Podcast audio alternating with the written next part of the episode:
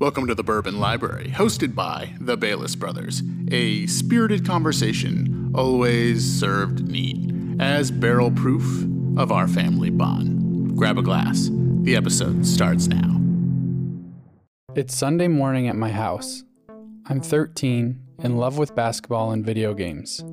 I had a few friends over the night before who were still sleeping. I turn on the PlayStation.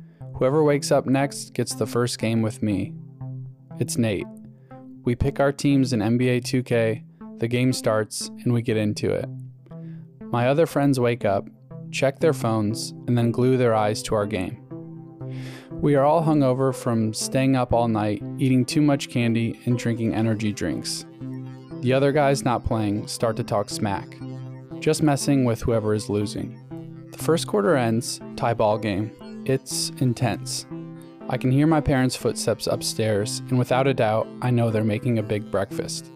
By the end of the second quarter, I start to smell the savory aroma of crispy bacon and the sweetness of French toast, a Bayless family mainstay. The second half of our game begins, and we are only a few moments into it when I hear my mom's voice from the top of the stairs.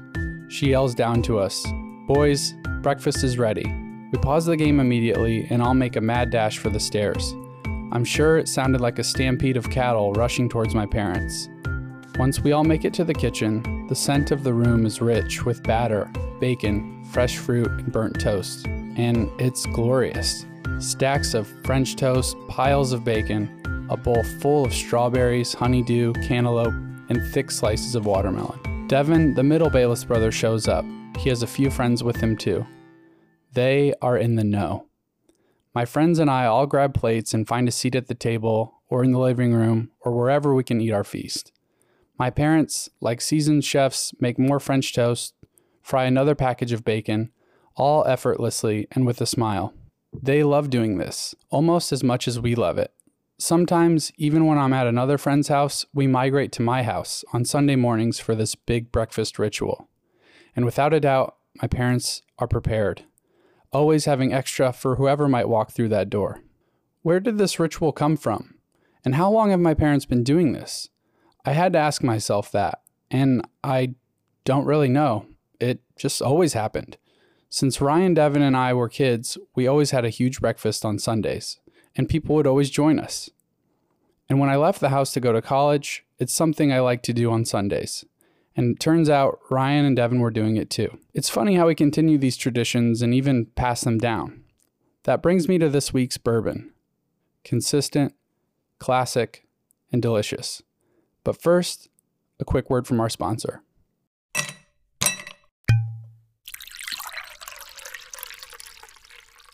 Welcome to another episode of the Bourbon Library. This week, we are sipping Maker's Mark. We all have different expressions ranging from the standard Maker's Mark to the 101 to the cask strength. Let's start with this. What do we know about Maker's Mark? It was the first bourbon I had with Timmy. Yeah, that's the first bourbon that I started to drink bourbon regularly. And actually, it was drinking Manhattans and Old Fashions with it. And then realizing, hey, it's pretty good just straight on the rocks. And then the adventure, following your dad in the adventure of the bourbon hunting. Yeah. Like I said before, too, you were either a Jim Beam guy or a Maker's Mark guy, you know? And I didn't realize it until later that, you know, weeded bourbon and not weeded bourbon, right? Yeah. Maker's Mark is 90 proof. Its unique flavor coming from the special wheat they use. What was it, Timmy? Red winter wheat, I think, or something. Exactly. The juice is aged 6 to 7 years, and Maker's uses a No. 3 char. The aroma should be woody oak, caramel, vanilla, and wheat. All of their bourbons use the same mash bill, 70% corn, 14% barley, and 16% red winter wheat. Almost the same amount of barley as wheat. That's surprising a little bit. Right, and for it to be so sweet, too, the other thing I find surprising is only 70% corn, where I would have expected it to be somewhere around 75 to 78%, right? Mm. And especially with the nose. Let's see what we get on the nose. As I say, I love the nose on this. To me, though, that's like my nostalgia, right? This is bourbon in that. Mm-hmm. So I get that, but it's very sweet. You know, you get a little bit of the when you woody, say it, when you say it's sweet, that's as opposed to like vodka or gin. It's what a bourbon should smell like. Is what it, you know, that muscle memory, right, of my brain. Yeah. See, I just get that sweetness. Definitely sweet. It's definitely a sweet nose. Yeah, and it's kind of caramel, vanilla, oaky, or wood. You know, but a real light oaky. Mm-hmm. Yeah, not too heavy, not overbearing. No. And now let's taste it. So I started with the regular just to kind of wet my palate. Now I'm going to try the 101. What do you think of the regular first? I'm having the regular. What do we think? I didn't like, you know, do the full smell it and then let it linger and it, but it has a nice, easy finish and sweet. And it's very good. It's like very drinkable, right? Very drinkable. It's true. It's not hard to like Maker's Mark. We talked about Maker's Mark a couple of times before when we were talking about blending for consistency. Mm-hmm. They also are known for rotating their barrels. Yeah. Right. So they keep them up at the top where it gets hot and the most temperature difference for a period of time. Then they rotate them down to the cooler spots in the rickhouse to slow that down a little bit. So make sure that all of the barrels are getting sort of the proper same treatment along the way. That's cool. And I mean, how many different flavors? There's different expressions, right? Cask strength, 101, whatever. Private selection. There's not a bunch of different brands under that. Right. So they're very consistent, making the same bourbon over and over again.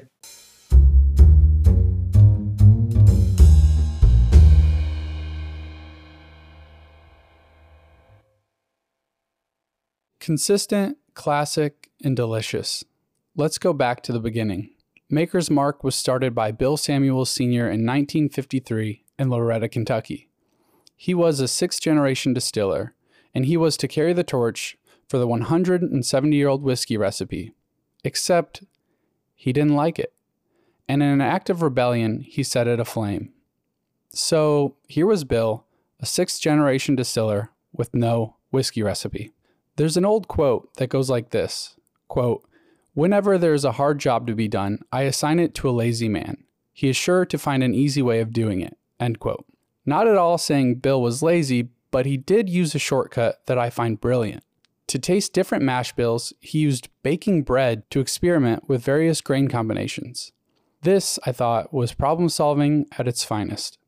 The guys moved from Maker's Mark to the 101. Same mash bill, but 101 proof. I'm on the 101. Yeah, it's delicious. Yeah, it is really good. Yeah, right? I'm getting a little more fruity, more butterscotch. You get more of the caramel turns a little butterscotchy, at least to me. Yeah, a light butterscotch, it's nice. I'm getting a light kind of cinnamony taste too. Mm-hmm. Maybe that's from that red winter wheat or whatever. Yeah, a little sizzle on the finish. After all that experimenting, Bill had come up with a great bourbon. Now, what to put it in? This is where Margie Samuels comes in. Thinking a little bit Makers from a branding standpoint, I mean, obviously the red wax top is iconic. And to make something that's just as iconic as that is genius. You know, it's so simple. Lots of people try to do it, but no one does it like Maker's Mark. Plain and simple. It's the most recognizable. I would say it's one of the most recognizable bourbons in the world. The marketing part of that is really good. You're right. Yep. Margie Samuels, marketing genius and wife of Bill Samuels Sr., is the reason for the Maker's Mark bottles looking the way they do. With a signature shape, red wax dipped tops, cut paper labels, and even the Maker's Mark name. Fun fact, in 2014, she became the first woman inducted into the Bourbon Hall of Fame for work with a distillery. She also designed the logo. If you see under the top M, there's like an S and then a 4. Yeah. So the S is for Samuels because that's the family name. Yeah. And then the 4 is for fourth generation of the distillers that they later found out that he was actually a sixth generation, but it looked so good on the label they didn't change it. Oh, that's cool. That's fine. Very cool. But I mean, 6 just flip flops the 2 letters. Yeah. Right? Yeah. It's like, well, they're all there. They'll get the picture. Yeah, no, print on the bottle? No. What would be fun is to flip-flop them without saying anything in your marketing. Yeah. See how long it takes for the connected world to start talking about it. How about this? The first guy that writes you and says, hey, you know, I think you guys made a mistake because it used to say 4, now it says 6. That guy gets a lifetime supply of whatever Maker's Mark Private Selection. He gets a golden ticket to Willy Wonka. Exactly. Yeah. Exactly.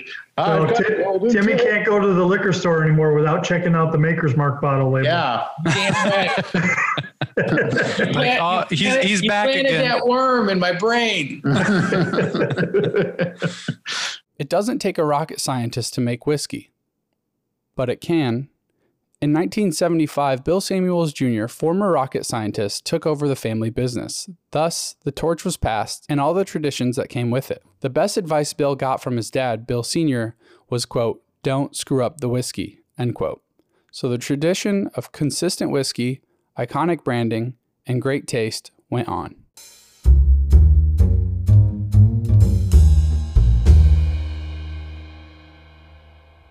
This had me asking, what goes into great taste?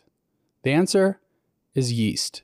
And at Maker's Mark, they use a strain that's, quote, older than Maker itself, more than 150 years old. In fact, this highly guarded microorganism has been passed down to every bottle of Maker's Mark ever produced. The yeast ferments in tanks that are original to the Old Burks distillery that predates Maker's Mark. They're made from cypress planks more than 100 years old. Hard to source these days, cypress is ideal because it has no effect on the flavor of Maker's Mark, end quote. Lots of traditions passed down here. So I asked the guys what had been passed on to them. Timmy jumped in first. For me, I think one thing is like family and community, you know, being important and that sort of thing, you know. My parents and my father always showed that to us. Not be quick to judge, although that doesn't mean that I'm not hot-headed sometimes. But I mean, you know, empathy, being able to put yourself into other people's shoes and that. Headed? Yeah. Like the woman that stole your parking spot? Oh, I could have killed her. That was a class act move, eh? Anyway. You're true to your word. Actions speak louder than words. You know, I like to share experiences, right? Those are the memories that I want to create. I'm not a scorekeeper. My dad taught me that, and that you're not a scorekeeper. Like I owe you, you owe me. You know, that kind of stuff doesn't matter, and it gets in the way of friendships, right? Mm-hmm. So. Yeah. Those are the kind of things that I want to pass on and that I've learned. You got to think about the long game. It's not always about the moment. Yeah. But you have to enjoy the moment and take it in and realize, you know, that you are in the moment. Mm-hmm. A perfect allegory. I'm not a scorekeeper either, Timmy, but I think I'm behind one bottle to you. Of what? Bourbon. You mean this? Oh, you mean this little thing? Or you mean... I mean, I gifted you a bottle last time you were here. I think I'm still behind one bottle. Oh. Are you keeping score? Yeah, okay. See? I get it. But classic, this is a classic Craig where in his mind, he's always behind one. Right. He owes someone something. And Craig can attest to this. The other thing that my father passed on was a great love of food, and drink, not drink to get drunk, but drink for pleasure and enjoy and to appreciate those things. Mm-hmm. And that is part of community, right? You share. Absolutely. My dad added in. Several times having dinner at Tim's house on Shannon Drive, sitting around the breakfast bar, having pizza or Chinese food or whatever. Yeah, that was definitely a central point in congregating and socializing. And then right when Matt was getting started. Matt is Timmy's brother. Matt briefly lived with my parents because he had started a new job near them and needed a place to stay while he was house hunting. We had the entire Peterson clan at our house in Rockford having pizza, right? Yeah. So it was like a chance to give back. It's pretty cool. Here's the thing. If my dad had decided to give back to the Peterson family as a way to say thanks for all the times he was welcomed into their home for food and community, then where did our Sunday breakfasts come from? Because those were happening since I was a kid. Ironically, my dad never did that kind of stuff, right? So I think Ryan and Alec can both attest that food was a common factor at our house. Right? And the through line is perhaps your relationship with Timmy, is what you're saying. Right. Yeah. No, it could be. Yeah. Right. Yeah. I learned to appreciate that camaraderie we had when we were all sitting around the community of food. We always did big breakfast because it was, and you're always making, but because everyone gathered around and like, well, that, you know. And that's your grandmother. Your grandmother, I would go to your dad's when we were young, and your grandmother used to put out the breakfast bonanza spread. I mean, it was like going to a restaurant, right? Going to the spa and having the brunch. Yeah, you know, the breakfast brunch your mother, Craig, did that. Breakfast. That's where your dad gets that. Thanks, Grandma. Sunday breakfast, such a huge part of our upbringing. One could even say it was our church. I would say, breakfast on a Sunday is more important to me than any kind of religious upbringing. was the food, because to me, I mean, that is my religion in some ways. Not to say bourbon's my religion, but like food and drink and community, like those are the things that I enjoyed during. You know, that is a religious experience. To have community and to commune with others over food, and having what an incredible gift that is too, right? To have not gone hungry, you know, to live in households in which we could have food. I think that's amazing.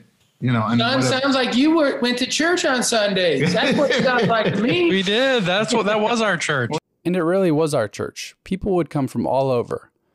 At least all our friends would. What was funny about those breakfasts on Sunday is that it would start out as feeding the people that spent the night that night. Yeah, my friends would show up. And then all of a sudden, people would be showing up from everywhere. Yeah, cars would be pulling in the driveway. Much like your mother's. Yeah. And then Devin was able to join the call, and he recalled something I'd almost forgotten. Seasoning. Morton's Nature Seasoning is always in his house.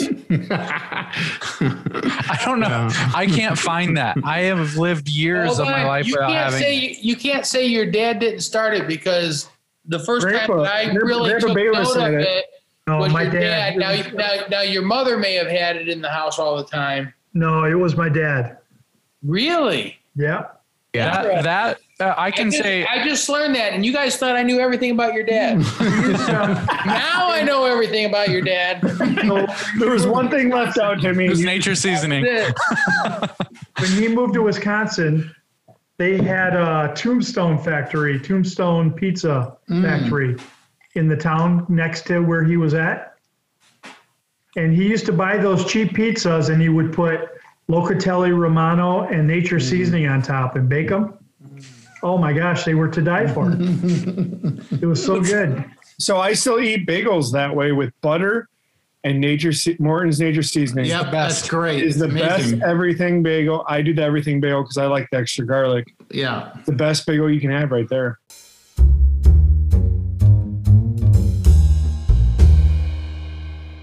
But let's get back to Makers. What's the deal with Maker's 46?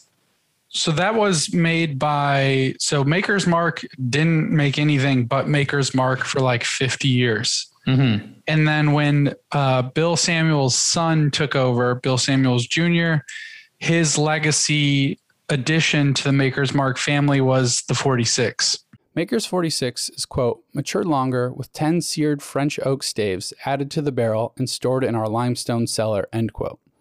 After Bill Samuels Jr. retired from his presidency, he passed the torch on to his son, Rob Samuels, who runs Maker's Mark today. Rob is most notably responsible for introducing Maker's Mark Private Selection, which is, quote, a barrel program that lets the retail and restaurant partners explore their own taste visions using the same wood finishing process created for Maker's Mark 46, end quote. And recently, Maker's has introduced a wood finishing limited release available now. Any final thoughts on Maker's Mark, gents? It's so funny. I mean, it's just such a like easy bourbon to drink on the rocks at any point, and you can count on it. You know what I mean? You can really count on it. Any bar. You know, why I said before about Wild Turkey is that, you know, I've gotten regular Wild Turkey and I got the 101, and then if you just order Wild Turkey, they give you whatever they have. In this case, if you do that with Maker's Mark, you can count on something being. You know, we talked about Old Tub as being a really good bourbon for mixing in drinks because it has a nice sweet profile and easy to drink. Mm-hmm. So Maker's Mark would be good in drinks for a different reason, right? It has such a really unique flavor profile and a really good sweet finish that I bet it would be really good in cocktail. Well, you mentioned, Tim, that you used to drink it that way, right? Right. I mean, you could see where it would be really good in cocktails. Because you're trying to cover up a semi decent bourbon. Right. No, because it's a really delicious, good bourbon that would taste good. Yeah, it's probably the most common bourbon that I have seen offered for old fashions at bars. Yeah. Mm. Yep. They say, well, we make our old fashions with Maker's. Is that okay? I said, yes. Yes, that'll work. If I went to my parents' house this Sunday, I would bet that as soon as I pulled into the driveway and stepped out of the car, that I would smell that big Sunday breakfast and that they would welcome me and whoever I was with open arms and stacks of French toast. Consistent, classic, and delicious. Just like Maker's Mark. Cheers for this portion of the recording. To drink is to live. To drink is to live.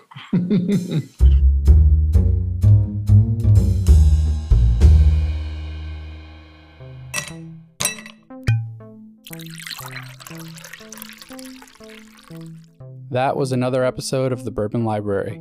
I'm Alec Bayless. Thank you for coming along on this journey. And remember, to drink is to live. Thanks for listening to our show. If you like what you heard, kindly take the time to rate and review our show wherever you're listening. It will help us grow and make more episodes. Remember to follow us on Spotify and tell your friends about the Bourbon Library. Do you have a bourbon you think we should try? Let us know, and we might just feature it on a future episode. And we'll be sure to give you a shout out. If you're listening from Spotify, Anchor, or Apple Podcasts, turn on those notifications so you know when we drop a new episode. All right, bourbon lovers, until next time, to drink is to live.